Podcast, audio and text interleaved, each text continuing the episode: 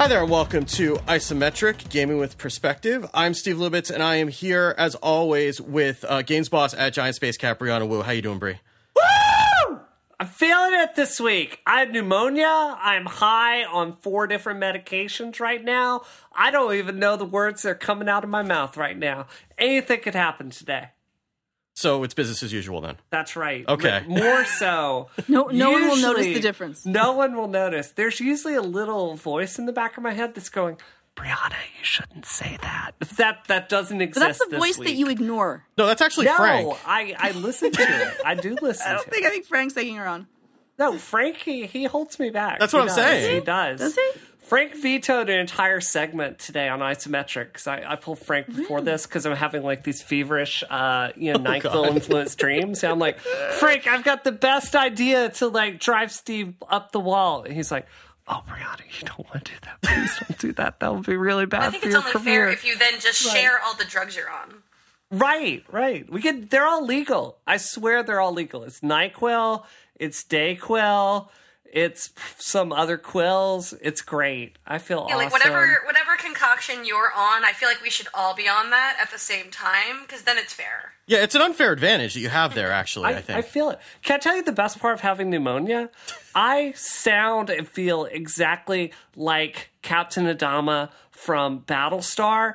Like, because my voice is so scratchy that, like, yesterday I'm like, damn it, Starbuck, you've got to go out there and save the. Like, you know, I could barely even speak. It's so bad. So, Say frak. frak. There we go. God, That's pretty good. Damn it. There you go. We got it. Usually got when it. I'm sick, I just wake up looking like Captain Adama. So Well, there, yeah, uh, there, there's a reason this isn't a video show today. Jim. yeah. yeah. Or, or any week for that matter. any Nobody week, wants to. yeah, nobody wants to look at my face for an hour for sure. Aw, Steve. So we also have a psychotherapist and senior editor at iMore and Falcon Lord, uh, Georgia Dow. How you doing, Georgia? I like that one. I'm keeping that one. I, I've been informed that that was how I have to introduce you from yes, now on. yes. So we got that on an email. I'm like, I'm keeping that. That is great. have you talked to Rene about making that your official title at iMore? Because bet I, would would read it. that column. It's like 10 things you need to know about the iPhone by Falcon Lord Georgia Dow. I want my articles from iMore delivered by Falcon personally. Actually, That I don't. you I'm, see, that would- I don't want RSS. I want FSS. That that would make it really popular. I think Yeah. that a lot of I would want that as well. I, Yeah. I, I mean, I think you need to make this happen. I mean, you know, you have enough. You have enough money to fly out to, you know, every every two minutes when Apple decides to announce another product. I think you should take some of that travel money. You know, skip one of these crappy products that they're announcing and just go buy a Falcon. Well, I bet Boston Dynamics is going to be getting some sort of mechanical falcon to send out stuff. They have like the creepiest holiday video just Yeah, saying that's like Santa right around the corner like from my house, too. Yeah. it- yeah. oh I drive scary. by there every day. um, to and from work. It's yeah. I, I'm You do know what that means, right? That that my car is going to be the first one to be taken over by the robots. right, yes. exactly. That's exactly Yes. That's exactly it. Buy huge magnets now. Yeah, or or an EMP or something. Come on, serious Can you buy question though. Okay, really serious question. Like, if there were a zombie apocalypse slash aliens take out like xenomorphs take over the earth slash you know whatever, like, wouldn't you bet on Brianna Wu to survive survive that? Oh, I'm going right to your house. Right. Like, I think I would do very well in the zombie apocalypse. Like. I would. I get stuff done. I've seen The Walking Dead. I'm ready to do this. That's the that's the first precursor. I don't know if you should watch The Walking Dead. They do some of the silliest things to fight zombies. I'm just saying. You're like, Yeah? yeah, maybe keep moving. Don't stop. Keep keep moving. See, because I can ride a motorcycle, right? Because That is I have true. a Honda but you need gas. Yeah, uh, You motorcycles see, just are very come to gas just, efficient. just yeah. come to Canada. Zombies won't come to Canada. They freeze over in the winter, and you can just walk around. They'll just be stuck. Or they'll All right, try, or they'll all right. come up to you and they'll try to eat your brains and you'll say please don't do that and they'll say sorry and walk away. That's Yeah, true. That's true. Yeah. All right. So we are also uh, joined this week by uh, a special guest, uh, YouTube personality and superstar Jenny McQueen. Thank you for coming and uh, and hanging out with us this week. woo party. Again, I really I should go just take a swig of Nyquil just so I can fit in more. you should do it. You should do it. About twenty minutes later, I'll just be asleep. yeah, you'll crash by now. Well, that'll happen anyway on this show. But no, I have Jenny. I have to tell you, I love your work. I love your work for so many reasons that, you know, A, there, I. I really mean this. I really mean this. That you know, so often, um, you know, a I, I feel like women on YouTube that talk about games and stuff like that and like fandom, I feel like sometimes it's it's not really filled with substance so much. And what I love is every single time you put out a video, like you do entertain people, but there is so much substance to what you talk about. You've talked about ways that the cosplay community can be unwelcoming. You've talked about fights with depression. You've talked about, I mean, uh, just really real stuff. And I, I want to tell you just how much I, I, I really admire the degree of talent you bring to YouTube. And I'm just thrilled you would be on our show today. Thank you. I mean, again, you guys were like, "Hey, would you like to come talk about video games?" I'm like, "Well, obviously, that's Well, yeah. why wouldn't I want to do that? That's insane." Absolutely. Um, but yeah, I mean, it's it's one of those things where again, like I, you know, grew up playing video games and you know started cosplaying when I was 17. So it's one of those things where I've just been doing this stuff and been in fandom for so long, and I've seen like generations of change happen. And it's just becoming an entirely different landscape of everything, and it's just really interesting to see what's going on. But also, that's like I feel like we're finally getting to the point we can like address things, which is, you know, Absolutely. I mean, you know, this has really become the. I, I saw an article that came out. It was talking about how this is the year, 2016 needs to be the year that we admit that women are part of geekdom. Right? Like, this is the year that it's not surprising that women, like, love Star Wars and can do Final Fantasy Tactics role play and stuff like that. Like, it's, it's, it, it needs to get through the head of the culture that, like, this mm-hmm. belongs to us too, you know? Like, it's, it's ridiculous at this point. Ridiculous. We like all the same stuff that everyone else does. We, Yeah. Women are people. Whoa. Whoa. wow. Well, whoa. hang on, hang on, Georgia. Let's not say things we can't take back. Yeah, yeah. Come on. But I, I guess I'm glad that my daughters don't. They're, they're like surprised when I tell them some of this stuff that they have to work at, that they have to worry about because I start like my my oldest just got a Battle.net account to start playing Hearthstone a few weeks ago, and like then we're going through. Well, what do we choose for a gamer tag? And it's like, oh well, that's that's not that's actually a difficult decision, and then. You know, and then having to go through, well, don't accept friend requests from anybody because some of these people are not going to be nice to you if you beat them. And like really like I, she gets upset when people are not polite and like don't use the polite emotes in hearthstone i'm like oh honey you're you're you that's that's i'm glad that you're upset about that and i hope that you're always upset about that but I have a perfectly appropriate uh, gamer tag for your daughter, Steve. Yeah uh-oh Yeah, it would be bringing on motherfucking 9000. that's actually what she chose how did you know that wow. Wow. The Yeah. dark Probably because strong Bree was her. was texting her some ideas. I, I will. I will. I will. I totally. Next time I'm over there, I'm gonna be like, "Give me your phone number. We'll text and plan together." like, why am I blocked? Steve, why did your Yeah. daughter block me? it's like what wait i had iMessage on the ipad of last Oh, week what no, happened to it What happened? Where did it go? yeah uh, yeah we, we needed to take that off because auntie brie was sending you too many text messages That's and it was costing That's us true. money no it wasn't but yeah So, what, what are the chances, Bree, that by the end of the podcast you're going to sound like Darth Vader? I'm just asking. Uh, you know, if we keep, if I keep this energy up, one to one. Oh, I I'm know I can pull in a Kylo Ren. I know Yeah? I can do that. Yeah? Yeah. Go ahead. Yeah. Yeah let's. Okay, so why, why don't we before before Bree turns into a Sith IRL, we should probably talk about video games. That sounded very Sith-like, actually. Yeah. Oh, Sorry. wow. Yeah, I feel great. That sounds Yeah. not good. That does Okay. not sound good. Yeah, that feel definitely great. sounded like the dark side coming out of you. that was the Yeah. dark. That was something. So, uh, so speaking uh, speaking of what we were just talking about, there was this survey that came out. Uh, did Pew Research Center did Pew Pew Pew Sorry, a Pew Pew sur- survey? I couldn't help it.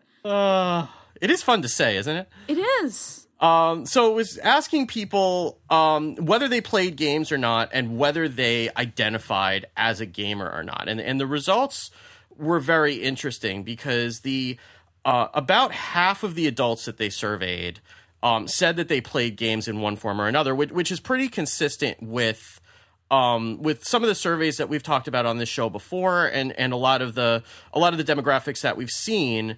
Except that what's interesting is that of them, only a much smaller subset described themselves as a gamer and was willing to self-identify as that. And the the demographics of people who played games versus who described themselves as a gamer were actually very different. So the the people who played just who played games were more across the board and were more split uh, by gender, and people who identified as gamers skewed much more male and lower income, apparently. And they also had very different views on a lot of the questions that they asked around diversity in games. Um, like, it, are women portrayed poorly in most games? And and thirty five percent of them uh, said no, compared to twenty six percent of people who play games at all, and eleven percent uh, who don't play games believe that women were uh, were not portrayed poorly in games, and same thing with minorities. I want to meet those eleven percent of people. Like Yeah. maybe they have some vision problems, or Well, they I haven't played games, so they don't know, I Right? guess. Yeah. yeah. yeah. Um, and, and also the, the the question of do you agree with the statement? Most games are not a waste of time. Like over half of people who identified as gamers uh, agreed with that, whereas thirty five percent of game players and thirteen percent of people who didn't play games agree with that statement. Which which I mean makes sense when you when you base your when you decide to tie your identity to that. So I, I thought that this was inter- This is the first time that we've really seen uh, the question asked, you know, do you identify as a gamer versus do you play games? Um, I don't think that this was necessarily surprising, um, but this was definitely makes a lot of sense based on what we've seen over the past like year and a half or so. Well, there's a lot of negative connotation that goes with the word gamer. Yeah. Right? Like our society really does deem gamers as, you know, wasting their time. That's all that they do. They don't eat or leave the comfort of their own cave. Okay, Um, mom, I've heard this before. Thank you. Get Thank off you. those games. Yeah. They're melting Okay. your brain. Yeah. Right. Um, so I can fully get that even people that play games are like, well, I'm not a gamer. And also, I think that there's a huge barrier to entry of what would be a gamer. Like, you have to be hardcore, you have to play on the hardest level all the time, you have to spend copious amounts of your money and time in order to do that. You know, there are some people that will do that. And, you know, if you can do that and survive in life, awesome. But like a lot of people play games, they enjoy it but that's not the the primary thing in their life right now. So at certain ages, people have to work because they have to eat. And so that probably takes up a good deal of their time and that's why they may not feel themselves as gamers.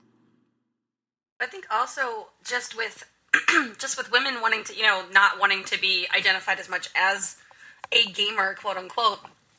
I mean, it's there's I think there's multiple things that are going into it. I mean, obviously the gaming community isn't exactly the most welcoming place on earth. Really? Um, for wait, women in wait. general? Really? Wait, And what? Yeah, I know, right? What? Yeah. I don't mean to blow your guys' minds like this early into the podcast. Jesus. I probably should have put a little like. I mean, talk warning about talk about speaking truth to power, really. Um, but I also think it is like a very yeah. We're talking about like identifying as something, it's the same as any community. You want to feel like you fit in somewhere, and you know I think that that speaks greater you know to the whole okay lower class, lower income white men seem to want to belong somewhere. and this is one way for them to feel like they belong into some, you know, group, no matter what it is. Yeah, no, I definitely agree with that. I mean, I think anyone on the outside can very clearly see that we kind of have an inclusion problem in, in the game industry. And I think it's, you know, the part of this survey that really uh, struck me wasn't so much to the gender stuff. It was that uh, you know, people that identify themselves as gamers are poorer than just people that play other games. And I was thinking, um, you know, I was thinking about this week how um, I've been playing a lot of a game on my phone called Star Wars Galaxy of Heroes. And uh, just before Force Awakens comes out, they roll out the new kit where you can spend $99 to unlock Kylo Ren and um, Captain Phasma and get a few other things. Yeah, I was thinking about the riots that would happen if, like, they did that on a console, unveiled like a $99 piece of DLC. But, you know, on the phone, um, like, clearly they priced it at that point for a reason. And, like, I, when I play people, I see a lot of Kylo Rens these days. And, yeah, there's clearly consumers that are willing to, to buy that. So, you know, I think that, um, it, it explains a lot about gamer culture, I think. But you know, Jenny, you really, I, I think you really hit the nail on the head. That's about wanting like a place to belong. Yeah, and I think it's, you know, uh, looking at it from a broader scale of just, you know, what other large groups are specifically dominated by white men. You know, I mean, Right. there there comes to be a certain point where you're like, okay, this has clearly already been kind of taken over and labeled as a certain thing, Right. regardless of the fact that you know women and people of color and everything. Like we, you know, we've been around and playing games for most of our lives, but we, you know, I we don't want to be like, oh, I'm a gamer because the idea of that to us is a very different thing to them, and I think people that identify as a gamer see gamer as a positive thing. Right, Whereas absolutely. the rest of the universe hears gamer and thinks, "Oh, you're, you know, you're kind of weird. You're kind of, you know, sitting in your mom's basement." So this is something I wanted to ask you. Um, you know, like you know, the other day, like I was flying back to, I was flying out to California, and you were like showing your Final Fantasy Tactics cosplay, and like that is a game. What year did that come out? Was it 1998? And it was such a different like universe back then. Like 1998, it was very very different for like girl geeks, I think. And it was. It was extremely different. uh, so, I mean, how did you perceive it, it back then? Because our audience doesn't know you. Well, also, I mean, back you know, in the there, there was a well, there wasn't a lot of interaction with other gamers at that Right. time. You know, you weren't going online to talk on you know about whatever game and get bombarded by like thousands of guys telling you, you know, oh, you're not a real gamer, you're not this or this or that. It was more of like a, you know, in '98, I was uh, 17, so it wasn't like I was online all day, kind of talking to everybody else. I was just talking to like my friends about it, or you know, whatever. Like I started to go to anime conventions around that time, and was like, oh, there's other people that are nerdy like me. This is great. And you know, once you start getting into like the actual fandom and the community, that's when you start to get the more negative responses. But um, also as a woman, especially back when I started cosplaying, cosplay back then there were there, there weren't very many people doing that back in the like 90s and so when i started out like cosplaying um it was a very i was a very like big fish little pond thing where there were only you know a few women that were actually like doing this and i like had a website and things like that where most people didn't have those and so it was just a very different thing, but it was also like, hey, look, I like these games enough to like dress up as them. Obviously, you know, that's a thing, but you were always, I think from the beginning, from as soon as I started going to conventions, you know, you always had that and now I need to try to prove that I'm, you know, uh, that I fit in. I have to prove that I play games. I have to, you know, kind of prove it every single day. Whereas, Right. you know, a guy walks into a convention and they're like, "Oh, clearly you belong here." Right. You know, and this happens, it happens so often. Like, uh, to me, this is what's most frustrating is I can't tell you how many times I've been at a professional event and I've been talking about, you know, women in technology issues. And I will be talking to someone that describes it as like we or our like in referring to technology or the game industry. And it's like, you know what? Like, I love games so much that I went and learned how to make them. And I built my own studio. And I wake up in the morning and I build games. And like, I network in this community. And like, this is what I'm dedicating my life to building. It is so frustrating that this assumption that it's their culture when it's our culture. But that, that statement in saying that, it constantly like pushes all of us out because I, I I do this at colleges all the time. That I'll I'll ask young women in the audience, like you know they're in their twenties, and I'll be like, um, "Are you a gamer?" And they'll say, "Oh no, no, God, no, I'm not a gamer." And I'll say like, "Well, do you have a game Candy Crush on your phone right now?" And they're like, "Yeah, I love those games." And it's the culture. I talk to them, they're like, well, the culture just seems really dark and intimidating. It seems like it's not for me. And I think, if anything, I, you know, the actions of 2015 and late 2014 show just how reflexively our entire gamer culture is unwilling to reflect on any of this. And it's, it's really sad. Yeah, and I think the other thing is that it's you know identifying as gamer kind of re- it represents you tying your identity to video games in more of a singular way as opposed mm-hmm. to somebody who plays games even a lot, but that's not the entirety of their of their identity. Right. And, I think that especially like I'm, I was thinking about the the income thing too because I'm like it surprised me until I thought about it and it's like well gaming is an expensive hobby and if you're getting into games and, and especially because they said you, people who were uh, in that income bracket were less likely to play games, but more likely if they did to identify as a gamer. And that makes sense because gaming is an expensive hobby. And if you are, you know, spending that percentage of your income on something, that's going to become your identity, presumably, or it's going to be very strongly tied to what you do because you you're dedicating a large percentage of your resource resources toward it. Absolutely. Yeah. Eh, I, but I mean, like, I'm not going to go into like a meeting, you know, when they go around and have everybody introduce themselves and say, "Oh yeah, and I'm a gamer." Like, I'm not going to do that like in, in you know my office because there's still a stigma attached to that by people who are outside that that community. And I mean, I don't even know that I would want to anyway because there's, you know, I mean, as much as obviously I'm you know, games are a big part of my life. I'm doing this podcast right now. Like, I don't know that I would use that word to describe myself in that in that situation, just because it's not, you know, the entirety of my life, and it's not the entirety of my identity. It's a big part of it, but it's not the entirety of it. Do you really think so, though? Do you really think normal people still have animosity towards gamers? Oh yeah, I think Really? so. I think so. Do you think so, Georgia? Of animosity is is the uh, the right term for it. I think they have a stereotype. Yes, I do think so. I think that there's still a stereotype against gamers. I think that stereotypes are one of those hard set things in culture, and it takes as the generation gets older, and so people that had video games in their lives can still continue to play them, and you can see that by the the mean age of people that play video games is increasing, um, and so I think that that stereotype will go down. But it's still out there. I still hear people talk about it, and most will, unless they are hardcore gamers, will disparage playing video games um, with a, as as a part of what you do. I don't think that it is if you play it for a little while, but yeah, I I see that a lot still happening.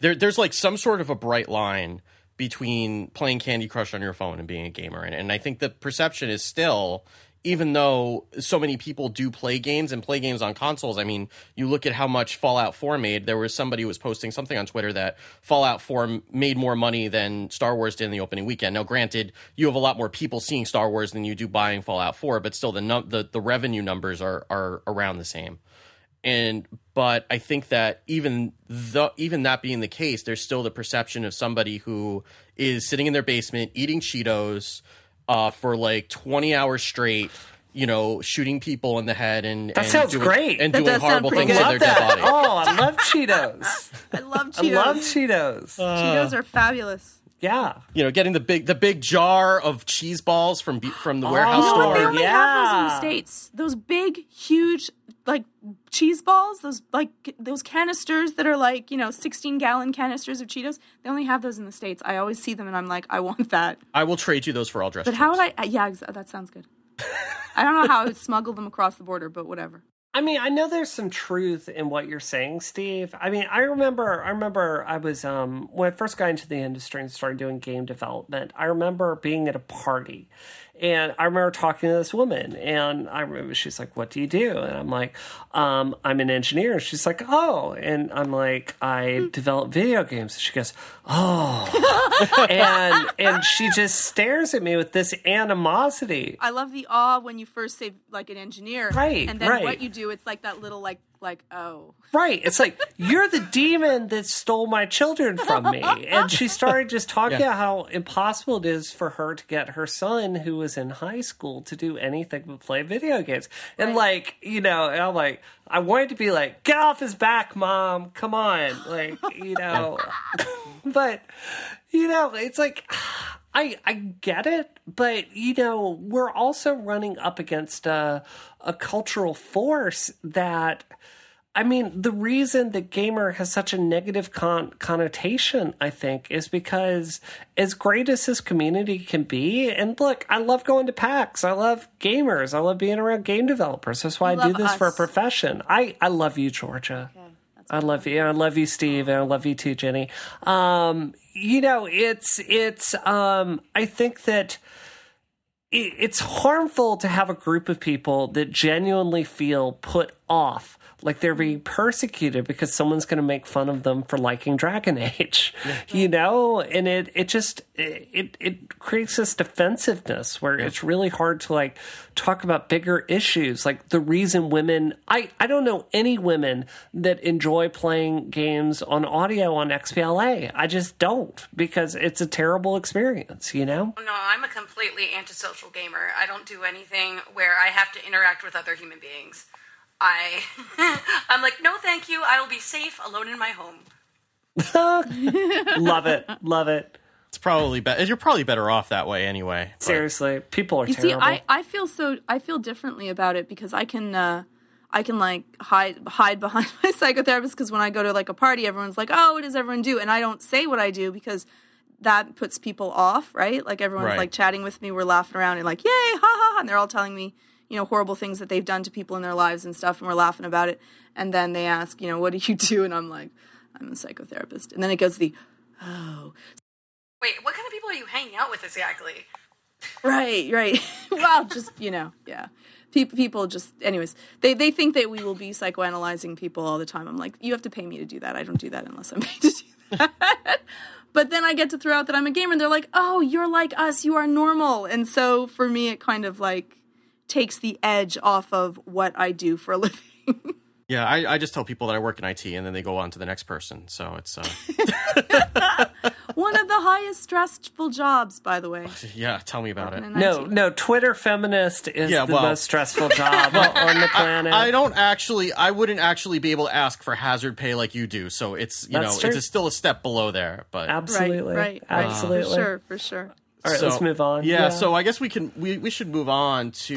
Um, Oh, jeez. so speaking speaking of uh, speaking of Bree, you're your- sounding. Um, I have to say, sorry. I feel great. Apologies. Yeah, you sound great. I feel You great. sound actually more like Gollum. okay, great, Just great. letting you know. My precious, my precious. Uh, I feel awesome. Yeah, you sound awesome. Yeah.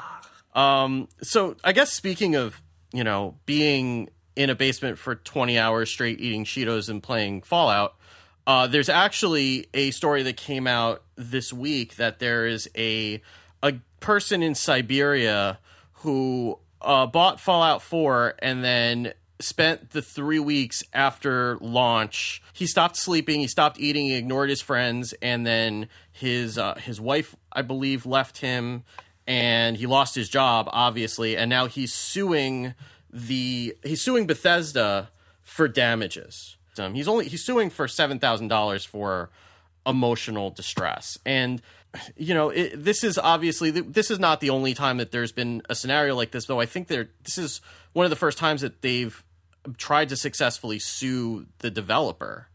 And and georgia so what what do you think is is happening here and and what you know what what causes somebody to get to this point? And then blame the game instead of looking at their own their own behavior for what happened it, it there's something that bothers me a lot when people don't take responsibility for their own actions because you can get addicted to almost anything. Anything that gives you a lot of dopamine is something that could cause a great strong sense of addiction. So I have people that are addicted to exercise, addicted to eating sugar, um, addicting to, addicted to um, you know playing games, addicted to wine, alcohol. You know, Can you having name something. I'm not addicted to, Georgia? Come on. Come on. nyquil NyQuil. oh, that she's starting that one now. No. Yeah. Um, but you can be addicted to anything, and the problem is, is that like what the developer of a game is trying to do is to give a game that's going to make you feel the most happy, the most enjoyable, want to continue playing it. That is their role. They're trying to do that. As you know, a good game is going to be a game that gives you those happy feelings, and so it's it goes against the thought of having radical responsibility and your own accountability for your actions. And so, yes, games can be addictive and good games can be highly addictive. That is absolutely true. But should you fault a developer for making a really fabulous game that you love? And I did have a discussion once with a game developer that that spoke to me about how, you know, should they you know be more careful about making games less addictive.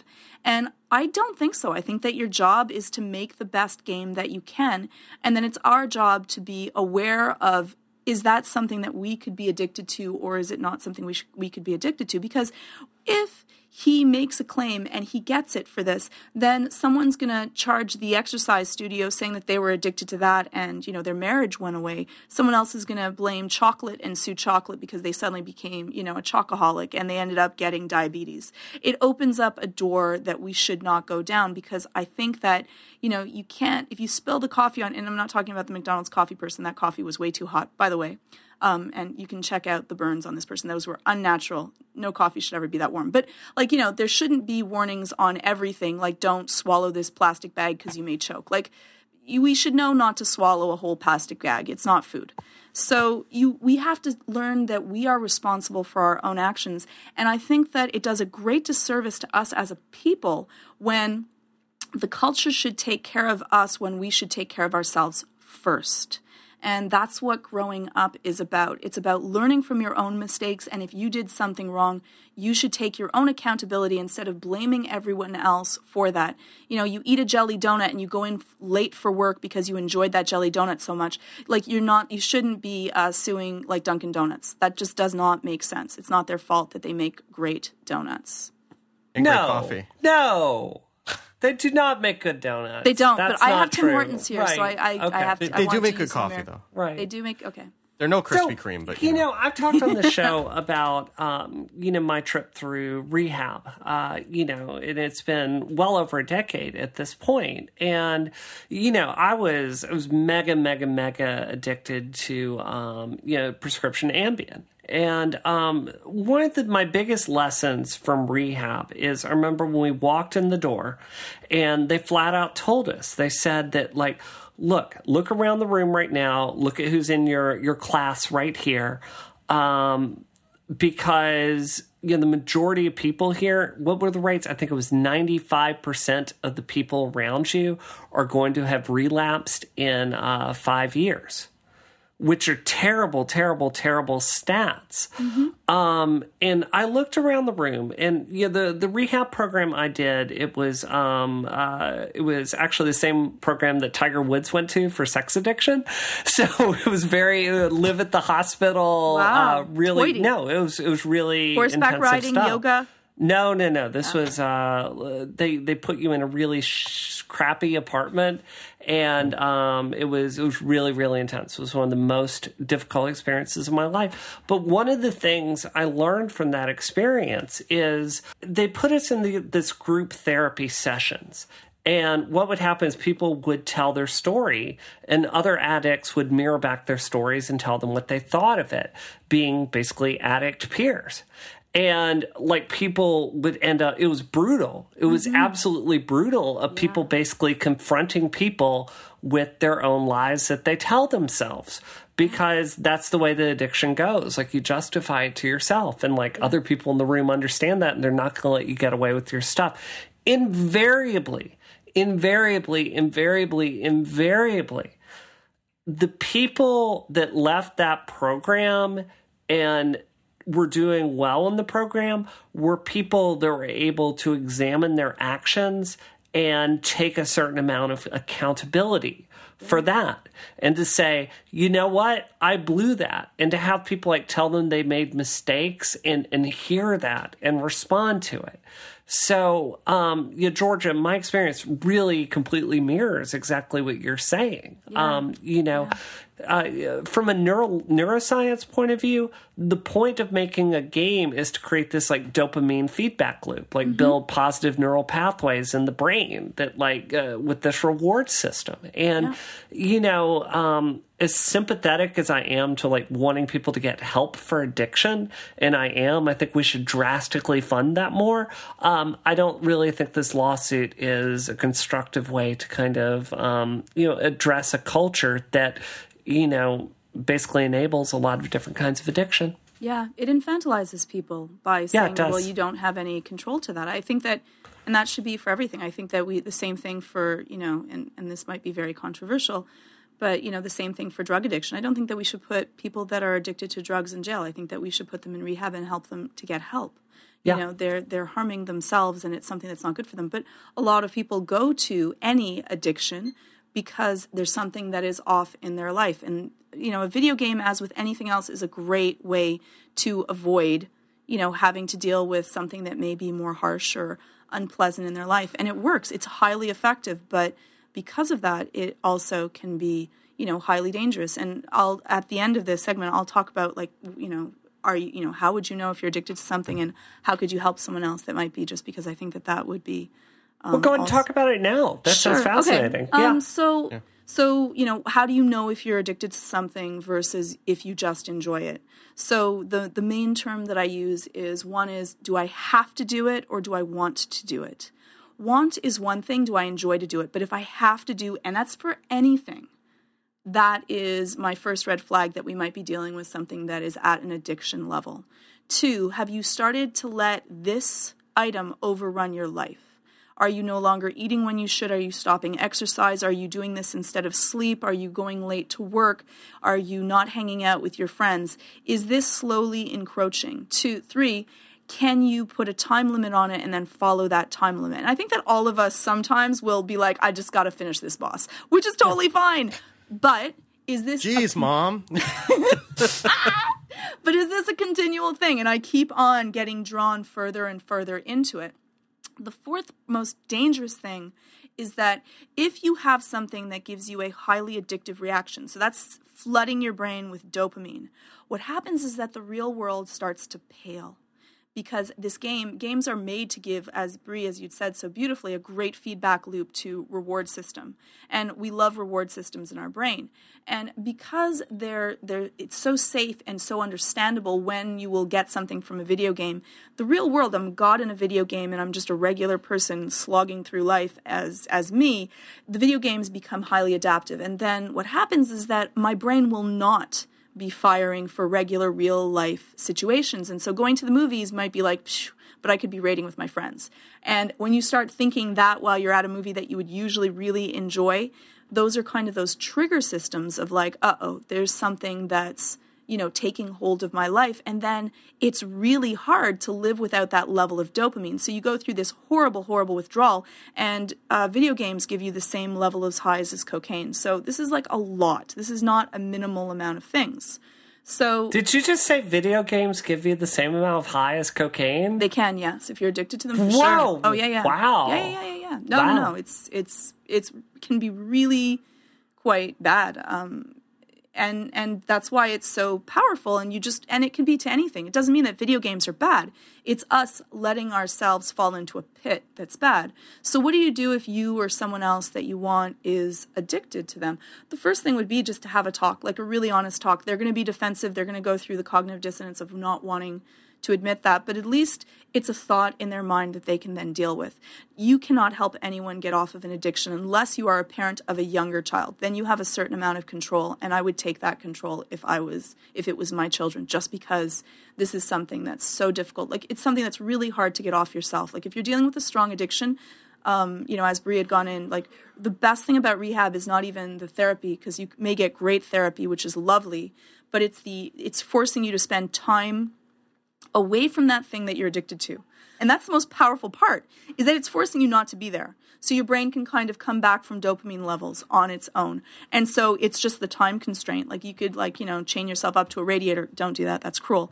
But um, it would be similar into its effect. Then if you get really great therapy as well and you can honestly look at yourself and what do you want from your life? Like the funniest part is that in a video game, you're going to try to get like the best gear and you're going to level your character up to like the highest level and you're going to search for something, even if it's going to be really hard to find.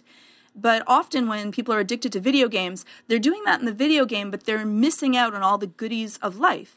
They're not like trying to make themselves the best person with the best schooling or the best job or you know taking the most risk for the greatest benefit in their own life. So the the trap of the video game is that they're they're you're making your pixels really fabulous, but yourself you're letting yourself waste away in the process to that and probably not exercising or eating healthy or seeing friends that will make you feel better. And so you also want to think that in life you want to have that same strategy. You want to grab everything, get it, take the risks, you know, strategize how you can get the most out of your life too so that you can win at that as well.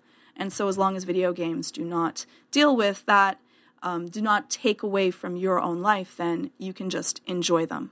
I like to. There's a what is it called? The spoon theory or something that's um, used to explain people people's lives with like chronic illness and being like basically it's like okay I've only got so many things I can do today and I need to delegate them out and you have to think about that every day and that's you know when when you're using every one of your spoons on one thing and you're not you know using your energies like okay I also have to shower today and I also have to do these things Yeah. and you're just using all of your energies on one thing you know that's when you're like okay this is the problem but you know obviously addiction you don't realize most of the time people who are addicts would not call themselves addicts. They don't you know they're not like oh yeah i'm an addict and then keep going like they, they, they, they assume they're normal. Like this is fine. This is what normal people do because it's just a slow change to what you're doing every day. And i, I remember back when world of warcraft became a huge deal there were people just like losing their jobs not going to school doing i mean i knew people personally that like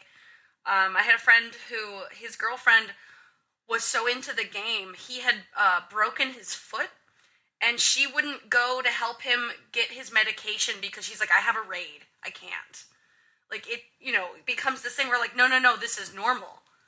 And it's you- you know it's very hard to break someone out of being like actually that's not good. Like you don't notice it yourself. You need that outside of like hey maybe you know you need some help here because once you start to get into something and you become less and less you know self-aware and making those excuses it becomes that you know it's very easy to be like oh it's okay i'll just shower tomorrow oh you know Right. it's okay if i call out a day from work it's okay and it's that slippery slope that's easily you know you just kind of fall right into it but I think also with just the legality, like just you know ha- suing a game company because their game is addictive, versus you know having a medication that is clearly labeled as this is you know addictive. You have doctors being like, okay, this is what you should be taking, this is what you should be doing, and there is a big difference between chemical addiction and you know the actual like other types of addiction and the psychology behind that.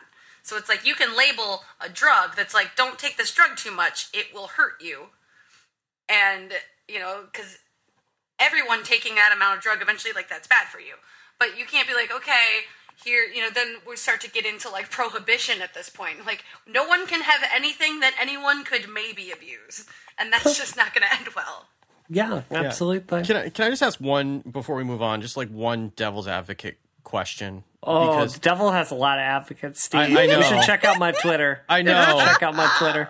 I'm not one of those devil's advocates. No. Okay, okay. Not all devil's advocates. Yeah, not.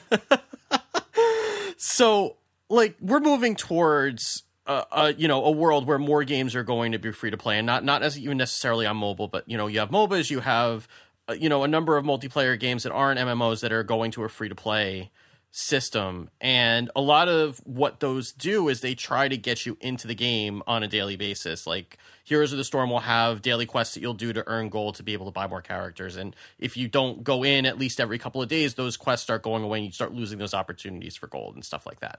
Like, are there any responsibilities that that the the developers have when they're starting to put these systems in place to make sure that they're not liable for somebody becoming addicted to their game in that way when their you know their monetary incentives are sometimes going to be in lead lead them to a way that you could make a game potentially be described as addictive in that way. I would bet almost anything that if I read through the iTunes uh, terms and conditions that there would be like a, a disclaimer clause in there to like you know indemnify Apple from that. Though, yeah, though I guess she could come through and do me. Uh, I don't know. Um, you know, a very cautious lawyer would probably say yes.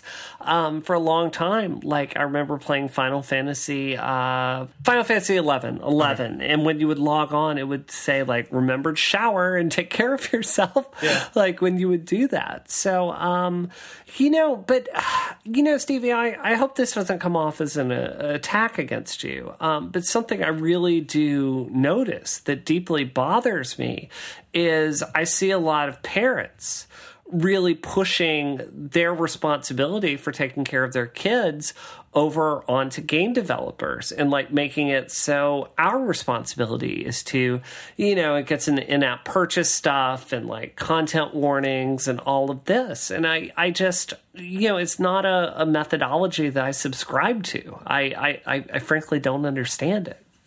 Yeah. I mean, I'm the same way. Like I, you know, I learn how to lock everything down so that if Yeah. it's if they go through and they somehow manage to buy, you know, 50 packs of Hearthstone cards somehow, then first of all they better be buying it on my account so I get them. But Right.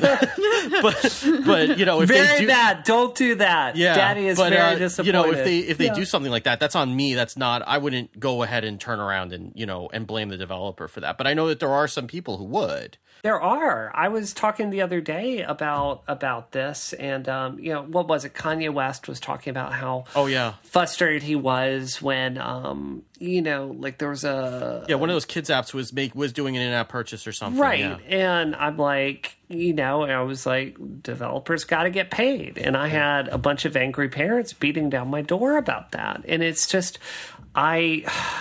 I don't know. It's almost the perfect intersection of like parental entitlement and, you know, like, um, you know, the economics where so many people are stretched thin and feel very stressed. So, Yeah. I don't know. I mean, I think the time to be upset about that was five years ago when that could take you by surprise. I mean, Yeah. if you you know if you're handing a device to a kid and you don't you know without knowing what they can get themselves into by now you know after we've been living with it for so long i don't think you can really pass that you know that when the smurf berries were a thing the Smurf berries was a problem because the Smurf berries you could uh, once you'd already gotten the game, it kept you logged in so you could make pre-app purchases without having to have a login again. And so that was actually like on Apple's part, they sh- that was a little bit they didn't think that that would happen, and Yeah. then like a thousand you know Smurf berries later, um, you know people were noticing that they have like six hundred dollars of Smurfberry purchases on their card. So I think that that was like Apple just like they shouldn't you shouldn't be once logged in. It should be your choice whether you have to put in a password all the time because you know yeah if my kids use my phone like suddenly they're like ooh I like this game. It's only have 16 games on it. Um, so I think that Apple took care of that in a really nice way. Um, but I think that to your point, Steve, I think that then if that was the case that that developers would have to be liable for very addictive games that have made it, then we would have to first go to games that are actually like gambling games. Those would be the first like we have like legalized gambling in the states and in Canada by going to casinos. Now, yeah, the government runs them, so they make the profits off of this, but we already have that. And so, if we were going to go after something, we should go after the one that you're going to lose your money, your house, be in debt, and, and have huge repercussions to that before we would then go to a video game where yes you are still maybe going to be addicted and you know have to go through how you get yourself out of it. But it's not as huge of a cost as it would be something that is straight up there to take your money. Like the house always wins. And so that's that's something that would be a greater propensity to say that that is more nefarious than say a video game. Okay, I think that's well said. All right, so um, so we want to move on to our last topic, which um, there was a there was an article in on Remeshed, which is a new site that's from uh, the people who run Pixelkin, that's uh, focusing on women on women in gaming, about how women are not making as many commentary videos on YouTube uh, as men. There, there's uh, more women who are making like let's plays and um and like reaction videos and stuff like that but actual commentary uh videos there there's a lack of representation there. And it was a, a pretty good i'll obviously we'll have a link to this in the show notes that goes through a lot of the a lot of the um the reasons for that.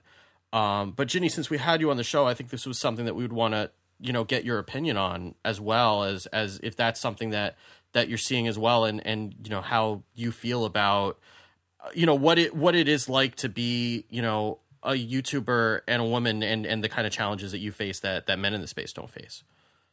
Well, I think, I mean, obviously, there's definitely, from the get go, there's a fear, just in general, of any woman posting themselves online, especially with their face attached to it, because the mm-hmm. amount of, the kinds of criticism that are there for men are very different from the kinds of criticism that are there for women.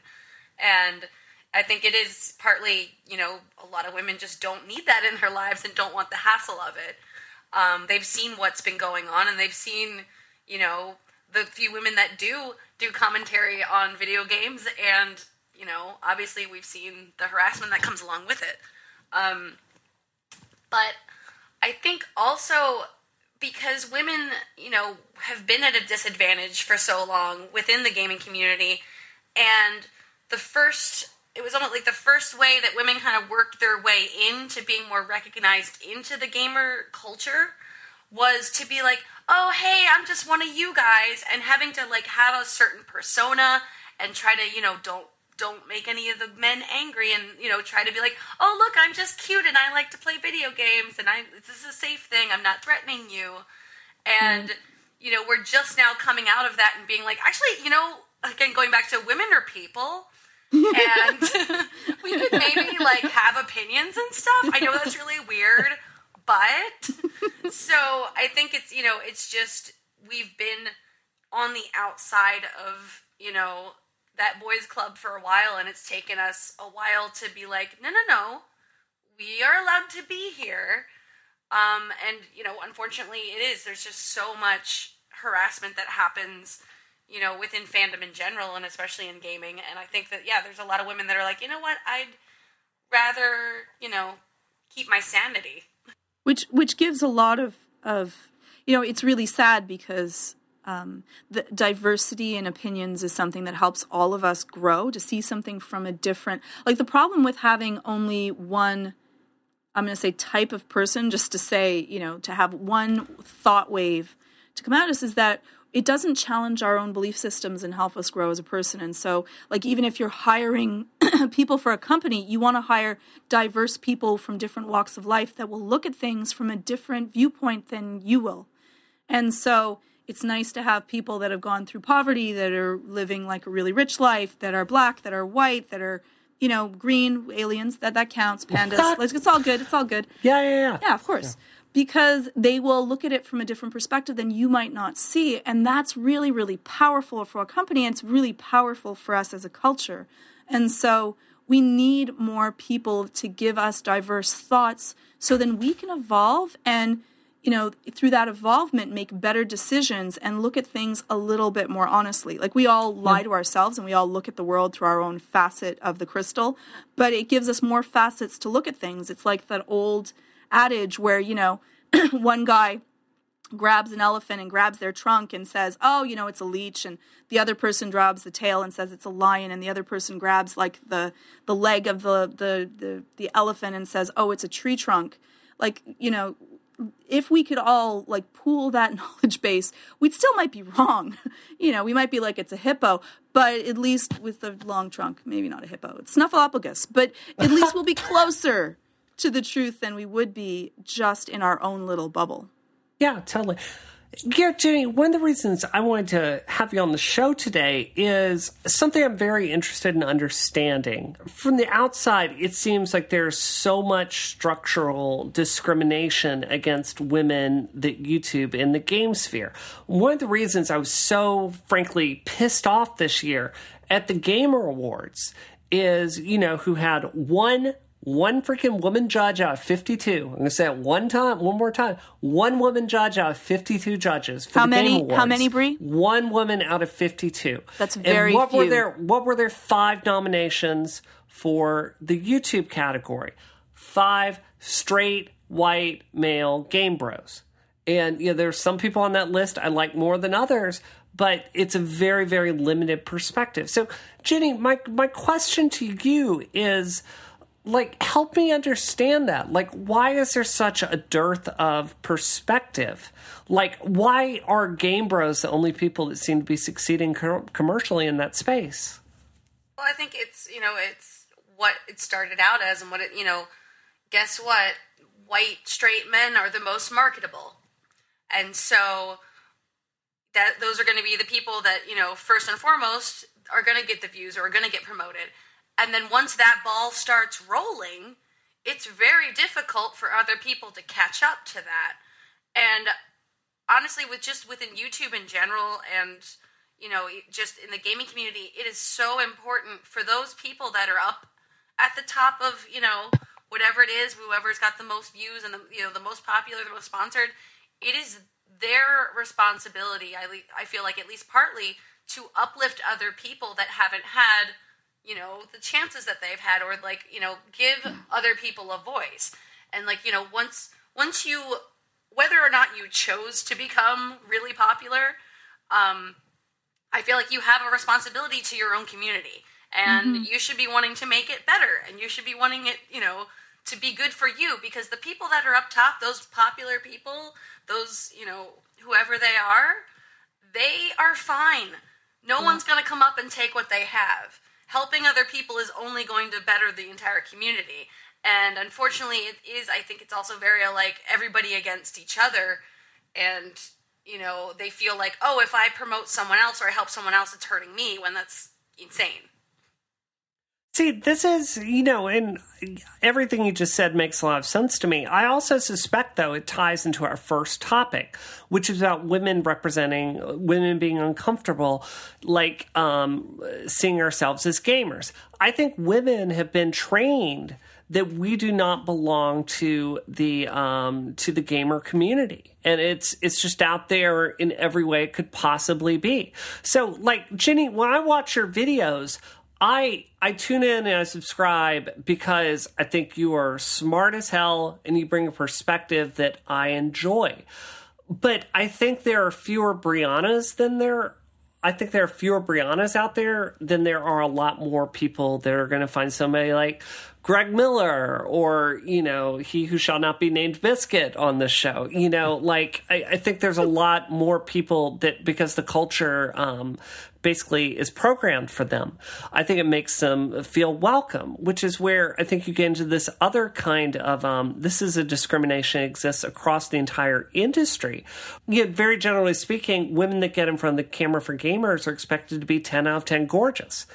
And you know, I think that is another thing that just sends a very difficult message out there. I think I think that we're basically taught that this community doesn't belong to us. No, it's it's definitely a representation issue. I mean, that's you know, it's been shown. I mean, there's uh, I'm sure that you guys have read, you know, so like what it does to actually see someone that you can identify with to be in a position that you know that's something you want to do. Like you know, that's why we're now pushing for you know more women to be in game developing and you know being engineers and doing all this stuff because you have to be if you're in it you've got to make sure like whether or not you want to be you're a role model. Like Yeah. whether or not you signed up for it like you are and you're pushing and being like hey guess what? You're allowed to do this. So when it starts out with only straight white guys are the ones that are you know getting their voice heard it's because then other white guys go oh i feel like i can do that too. And thus it's just a vicious cycle of a bunch of straight white guys getting their voices out there. And when you don't see people of color and you don't see women or you know anyone else that isn't that demographic you're like oh well this isn't a place for me I, this is not you know i don't i don't fit in here I think that's well said. All right. So uh so should we go on should we go on to what we're playing then or So Ginny, you're our guest. So uh so what uh what games are you playing this week or you know recently that you want to talk about? Well, I was actually because we were talking about uh, Final Fantasy Tactics uh, the other week. I actually just uh, started a new game of Oh, replaying awesome. Final Fantasy Tactics because it is one of the best things that exists on this planet. It it's you know, this is one of the few games that J- that Brie and I actually agree on. So it's that that that I think it's like that in Mass Effect and that might be the end of the li- the end of the list. Mm-hmm. so I that's you know, it's it's easily one of the best games of all time even if I played it on my phone, which is probably the worst possible way to play it. But even there it was uh What game? What game? Final Fantasy Tactics. Yeah, love that game. Oh, it's so good. Um, you know, it's and it, but that's the thing too is like I, you know, there's a lot of people they'll they'll go back to playing old games and then they're like, oh, look at how crappy these graphics are. Look at like, you know, people get really, I think you know, got really spoiled on the like really shiny, pretty games. And I'm like, I could care less what graphics look like on a game. So I'm true. like, is there a good story?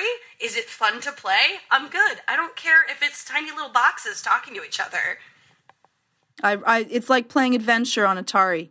Still an awesome game. It's oh, I awesome. hate that game so much. That was a great game. oh no, I have I have nightmares about that game. Oh man, that dragon eating you, it's trauma. Ugh, yeah, it's just yeah. you're just a square, Ginny. You're just like a little square, and I'm like, it's still an awesome game.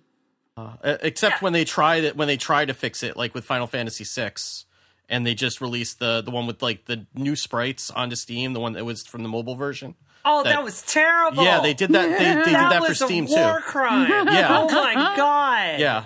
So what the frak? yeah, so I don't know why they would make that decision because I mean I have the the version that was the PS1 classic and those graphics are great. I don't know why they have, felt like they had to do something to it. I, I'm telling you, I've never been in a fight in my life, but I ran into the art director that okayed that art style at like GDC, I would like, what did you do? What? what were you thinking? Team.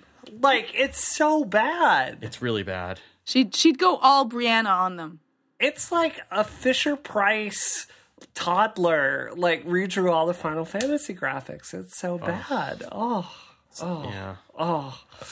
Uh, well, well, before before you get too upset, are you, what are, you- are you up to No, telling I us what can't. your- I'm, I'm really upset about that game. Okay. Uh, so, you know, one of the things, one of the great parts of being extremely sick, like the best part of being Yeah. super, super sick, is you get to play a lot of games. Oh yeah, yeah. Guilt free, guilt free, because you're letting your body heal. Right. Yeah. I unfortunately have been so fevery, I have not been able to play any games because I can't freaking Uh, concentrate. You see, that's to- like the worst play. thing. That's the worst thing. That was like like playing being pregnant while World of Warcraft was out. It was like I can't even play. It's so sad. How there's- can you not play pregnant while. because I would get I would I was nauseous, and so then Right. the moving from the game made me more nauseous. It was so sad because I'm Oh. like like like a thousand pounds and I can't move out of the bed. You know, picture Jabba. It was me. Yeah. And Yeah. uh, it was just really hard to go anywhere. But I couldn't play video games because they would make me nauseous, and so I would just Oh. sit there. That's like adding insult to injury. It was so bad. It was Were, so were you bad. just like, uta buta, Yes. Anthony? Jabba See, the now you're gonna have long to tell me how I can spell that so that could be the title of the episode. Yeah, yeah. I don't know. Look it up Puta, puta online. Yes. Yeah, so uh, I I've been trying like I tried to give Mass Effect One a shot on my Xbox One, and then I realized like I'm not gonna be able to play Mass Effect Two, so there's no point in doing this. Um, yeah, I tried to play Beyond, like go through that one again. So to be honest with you, I've been playing a lot of Final Fantasy Tactics on my uh, PSP, and today um, I I started a Dragon Age playthrough. I love Bioware games, but I've not been able to get into Dragon Age Inquisition, and I feel bad because I've beaten every other uh, Dragon Age game multiple times. So, um, you know, I canceled work for the next week at GSX, um, so I'll have some time to myself, and I'm I'm really gonna try to hunker down and finally get into Dragon Age. So we'll see if it takes this time. Okay. Yeah. I, I good luck to you because I was I had trouble with the hinterlands. I think we both did, right? Like Yeah. it's the hinterlands that No, it's the hair. It's the Oh, hair. well, the hair, too. Ginny, have you played Dragon Age Inquisition? Only a bit. I I'm very like I've been trying to stay away from getting involved in new games until next year, just because I've been like I, I'm one of those people that I I will start making excuses of like I can play for like another hour, and then it'll turn into like oops, it's three in the morning. Right. Um, so I've been very And then you're in a lawsuit, and then Isometric is making a topic That's it, about then you. we're talking about you, aw- Jenny. like it's just a whole spiral of badness. Spiral I of don't bad. need. So I've been very like kind of keeping away from the new games and kind of just being like, oh, I'll watch. I'll watch like my friends play or something. And I'll be like, okay, good. I'm getting like a little fix from it, but I'm like, no, I'm I can't like invest any more time because I will just like be like, oh no, I'm just gonna play this. Oh wait, what day is it? So I've been very bad about like new games just this year in general because it's been such a crazy year. Totally, And totally. Well, I mean, I would say like it's it's really frustrating trying to go back to it because the the character creator is even worse than I imagined. Like the oh. hair, like we did a whole isometric topic on the hair, and I'm not going to rehash it, but it's even worse than I imagined. It's like when you think back on the Bush administration, and then you're like, oh, that was bad, and then you start reading about what actually happened in the Bush administration, you're like, oh, I can't even believe that happened. like it was like that going back to the Dragon Age uh, hair creator. So um, yeah, whoever did that feature needs to be fired from Bioware. Maybe Like, it's the same was- person who did the sprites for Final Fantasy Oh, VI. oh That God. could be. That God. could be. Demon. There's Demon. some terrible troll that's just infiltrating the gaming like creators Yeah. and just being like passing themselves off as like capable and then just Right. making us angry like on purpose. Right. That's Yeah. what's happening. He's No, got like a Jedi mind trick of like these these graphics are fine and They have seven different bald characters. You have like 14 hairstyles and 17 of It's them like are it's like the Lego. It's like, it's like the Lego hair. Right. It's like, do you want your her hair to be one millimeter high Or two. millimeters high, four millimeters high? It's like, can you make some damn hair? Can you make some polyplanes? I will make this for you in Maya and ship it over to your You damn see, studio. you see, what they don't understand is that Oh. that is important to female gamers. I will spend most of my time making my character. I might spend more time making my character than playing the game, and I Right. enjoy it. So there's Right. a lot of female gamers, and hair is important. It is very Very important. important. I've, I've told this story before for Rev 60, and we get picked on all the freaking time for this. But, like, when we created our characters, every other game out there says, oh, we're going to throw our characters into a freaking ponytail that's stapled to the back of their head in a claw clip. And I'm like, no. We are going to have hair that flows down, and we are going to animate the hair around their face so it's pretty and we animated the frak out of that. And like Amelia has like what is it, twenty four mesh influencing bones in her hair, and like you see her as she's walking around. It's animated by hand, like as she's moving. It's gorgeous. Yeah. And that stuff is important. Like Amelia has gorgeous hair in her game. So Yeah. I feel very important. strongly. Yeah. But I also just no, I, I was just gonna say, um, especially with, like with the whole like oh, you know, the character creation, the, the hair, the hair, and like personalizing characters in general. Um, women are are told, you know, oh, that's vain. You shouldn't care about that. You shouldn't, you know, we're told how to feel about everything. Right. And we're told like this isn't important. And we're like, no no no, it's not important to you right. there's a difference and you know having women in you know creating games and, and being engineers and doing all of these things is important because guess what there's an entire market for people who want pretty hair But you see, that's why it's so important for people to hire women so that they can say that, so that then they understand, because they may have never thought that this is something that women would actually care about. And it would bother people if not, because then they might understand. So Right. diversity works. It works to make you more money. It'll make you more money. Absolutely. that's what i don't get is like the give them money like people want to pay you for this Yeah, why do yeah, you yeah. not want their yeah, money Yeah, yeah, yeah. Be selfish. Do this for your own selfish, greedy reasons. Be diverse so you will make more money. There Oh we go. yeah. yeah. So Georgia, what are you what what what what uh publishers are you paying for their games this week? Okay, here we go. I'm, Who I'm are- gonna are you throwing money my, at? In my in my uh, state that I was when I was playing, um, you know, World of Warcraft. Here we go. Que chaya. Kasoyari kui rato kanki kun. We now come back for Georgia, your Canadian accent was really strong for a while there. I couldn't. Was it, is it coming through? I couldn't. Was it yeah, coming through? I had trouble understanding Did you have trouble over understanding your me? Accent. I thought, yeah, and I was going to yeah. ask you to translate. Oh, okay. So it was nice to hear your falcon in the background there. That was true. he sits on my shoulder. He sits on my shoulder. So um, we haven't gotten to play it yet, but I've gotten Crawl, um, which is really cool because it's a multiplayer game, so I can play it with my kids. And what happens is that um, your friends control all the monsters. You battle through the dungeon, and if um, you get killed, then you take your place to inhabit the monsters and try to kill everyone else. So it's um, really, really fun, and I'm really excited to play it. But we've been like doing shopping and buying food and um, stuff like that, so I haven't gotten the time to play it yet. Wait, you didn't show up prepared this week? I didn't. I hold didn't. on, hold on. I'm writing this down. F Oh, minus. oh, You gonna give her a Georgia demerit? Dow. No, F minus. did I fail again? You failed. You failed. Wait, wait. This is how I feel about that, Bree. This is how I feel about that. Maya school. Silly Jedi, silly Jedi. That's how I feel about that. Okay. okay. Uh, Good thing. You can F translate that. It's it's mostly expletives. well, Okay. I- I'll bail you out, Georgia, because I'm in, I'm in the same boat that you are. Because oh, I've Oh, no! had What? well, I've been the, I've been pretty much Oh. the only one in my house who has not been sick since the last time we recorded. So like Maureen's been like laid out with this ridiculous ear infection for like a full week, and then we've had a stomach bug going through the house. So I've been trying. I've been taking care of everybody else. So You've I've really triage. yeah. So I've I've only really had time for Heroes of the Storm and and the other game that I won't mention that we all know that I've been playing because you know that that's my life's no work. name. Um, but I, You I know do want to give out. I'm to tell you this. I'm going to tell you this. I'm to give you some advice a friend of mine Okay. gave me when he decided to follow his dream and go to bartending college. Yeah. And you know what he told me? He said, Brianna, you have to make time for an education. You have to make time to play games, Steve Lubitz. Well, I have. It's just mostly been Hearthstone. I got it up to rank eight again. So, or well, I hit rank eight for a little bit. So I'm, I'm, you know, that's my life's work.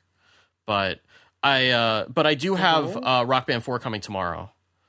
Which, yeah, well, you know, I'm excited about it, and and I uh, ooh, I'm sorry, I misspoke. I'm sorry. yeah, and uh, and also Jessica Dennis was nice enough to um, give me a Hanukkah gift of a game called Aviary Attorney, which is basically the bird dating game, except that instead of bird dating, you're bird lawyering. Um, so it takes place in like I haven't gotten to play it yet, but I've been watching some of the trailers, and I'm really excited to get to it this week because it, it you're basically you're you're a bird in 19th century France, and you're solving crimes, and you're you're taking like wolves and lions to to task and bringing the it's like it's basically like Phoenix Wright but with birds.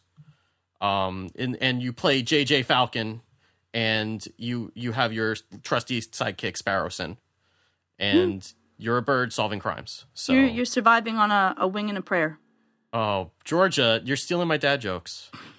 I, I, I can't believe you cannot play that game first before finishing Danganronpa. Yeah, You- but you but just it, can't. but he bought it for cheap.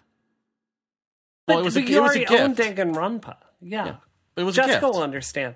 Jenny, I have to say, you could pull off the most badass Junko Enoshima ever, who is the awesome character from Danganronpa. You should you should look at cosplaying her. You would be badass. Oh, dude, I would like. That's also one of those things where I'm like, if I do start getting into like, okay, I want to look at characters, and then I'm like, oh, I want to play this game. I want to play that game. Oh, that Yeah. looks good. And then I just get like Yeah. overwhelmed with like, there's so many things I want to play. Oh no. What do you get like option anxiety? Yeah. Yeah, almost just like once I can if treat I, that. If I say I want to do one thing, then I'll want to do everything. Georgia can give you the I help can you treat need. that. Yeah, she's got some videos for that. I hear. I probably do. Well, I actually, I um, I play Tetris to keep my anxiety in check. So Really? Yeah, I have Yeah. it like I have it on my computer and I have it on my phone, and so I'll just I'll I'll allow myself throughout the day to be like, okay, you're allowed to take you know 20 minutes or something to play one game of Tetris, so you don't have to think about anything else for this 20 minutes, and watch the little blocks go into their little spots. Yeah, it's a good one actually for dealing with anxiety, because it, um, it you want some a distraction for a distraction game. You want something that's going to have like your entire brain is going to be involved in it, and uh, keeps your mind from cycling through your cycling thoughts or trigger thoughts that are causing you anxiety. And it's time delayed, so you will die if you start worrying too much. So it keeps your focus on something else until your limbic system says, "Okay, I'm done." So, uh, so Jenny, where can uh, where can people find uh, find your YouTube videos and more about you and all the stuff that you're doing? Um, I mean, you can just go to my website, it's jennymcqueen.com. Pretty much every single social media thing that I have is just Jenny McQueen, so I'm not that hard to find. Okay, awesome. And um, do uh, Georgia, Bree, do you have anything else that you want to direct people towards this week, or Uh, I had a book that came out today. a book? Yeah. What's it called? You have to say the name. Women in Tech. Women in Tech. Oh, uh, oh, I only really? wrote a I only wrote a chapter in it, uh, but uh, that's available on Amazon. Uh, my chapter's good. I haven't read anyone else's chapters. Well, your, your yours is really the only one that matters. That's all that matters. You just download Breeze. So it is a true story about uh, me almost dying. Is another one of my many stories about nearly dying. And, What what um, happens in the end? Uh, I die, Oh. and then I come No, back as a can't- don't- zombie don't, in the game spoilers, industry. Spoilers, yeah. Yeah. Buy oh, the book to find that. out what happens. No, seriously. So, uh, what about uh, you know, Tara came to me and she's like, "Look, I want to write a pragmatic, um, a really pragmatic book about women in tech, what to do, how to handle it, um, like basically pass on p- to people your knowledge and your story. So um, I did write that book, and that came out. Uh, so there you go. That's out there. I also want to say, um, you know, like, can we plug uh, a relay thing one more time? Yeah, sure. Go ahead. yeah, Yeah, we yeah. have to get Or tanks. do, you, or do you want me to do it so you can save your voice? Yeah, yeah. If you could go ahead and say that. Yeah. One way that you can support the show if you want to and it's not you know it's not mandatory we're still going to be running ads on the show that you know that will help support No, the it's show Christmas. as well It's but it's but it mandatory. but It's it is christmas mandatory. and we want and we want I want it's my, my, it's Christmas my Oculus loot. Rift fund. we right. want we want frank to be able to drive a tank and we want georgia to be able to buy a wii u so if you go over to the isometric uh, show page at, at relay.fm slash isometric uh, right below the show header there i- there are three buttons that you can press and one of them will uh, donate five dollars a month uh, to the show, and one of them will donate ten dollars a month to the show, and one of them will donate hundred dollars a year to the show, and and it's just another way. You want to hit for- that button. yeah. Yeah. That's the right button to press. Um, so if you press one of those buttons, that will help support the show. It'll help support us. It'll help support Frank in driving a tank. Yes, That is Frank's dream. Rank in the tank. And more importantly, it'll support Georgia finally getting a console.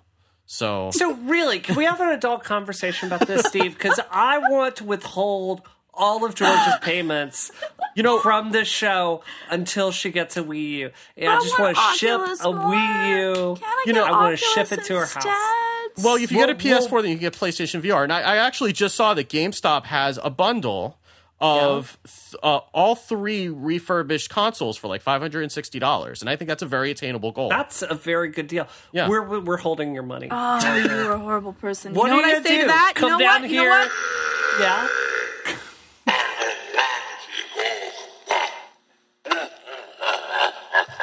That's how I feel about that. All right, all right. Come on down to the United States, Georgia. Bring it on. We're America. Oh, Yeah. oh. But you see, she's got enough maple syrup to be able to set a trap, and then we'd be so sticky we wouldn't be able to chase her. There's no way Georgia's gonna find my address. She's not gonna go to 4chan and just ask them. She's not that smart.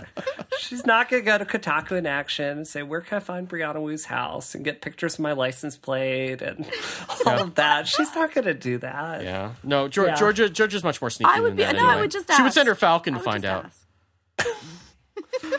Anyway, so you can also find the show notes at that at that um that address, which is relay.fm slash isometric, or you can go to isometricshow.com.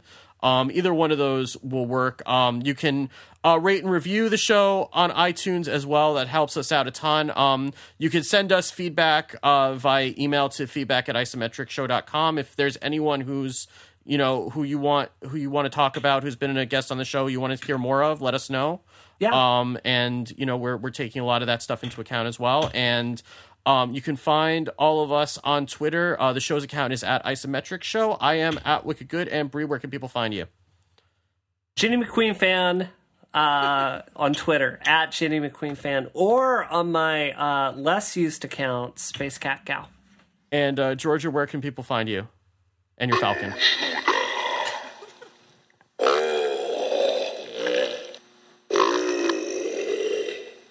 So on Tatooine then.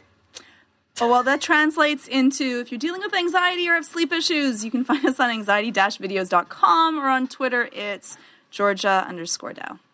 So uh, thank you as always for listening. And isometric workers transform and roll out. Down,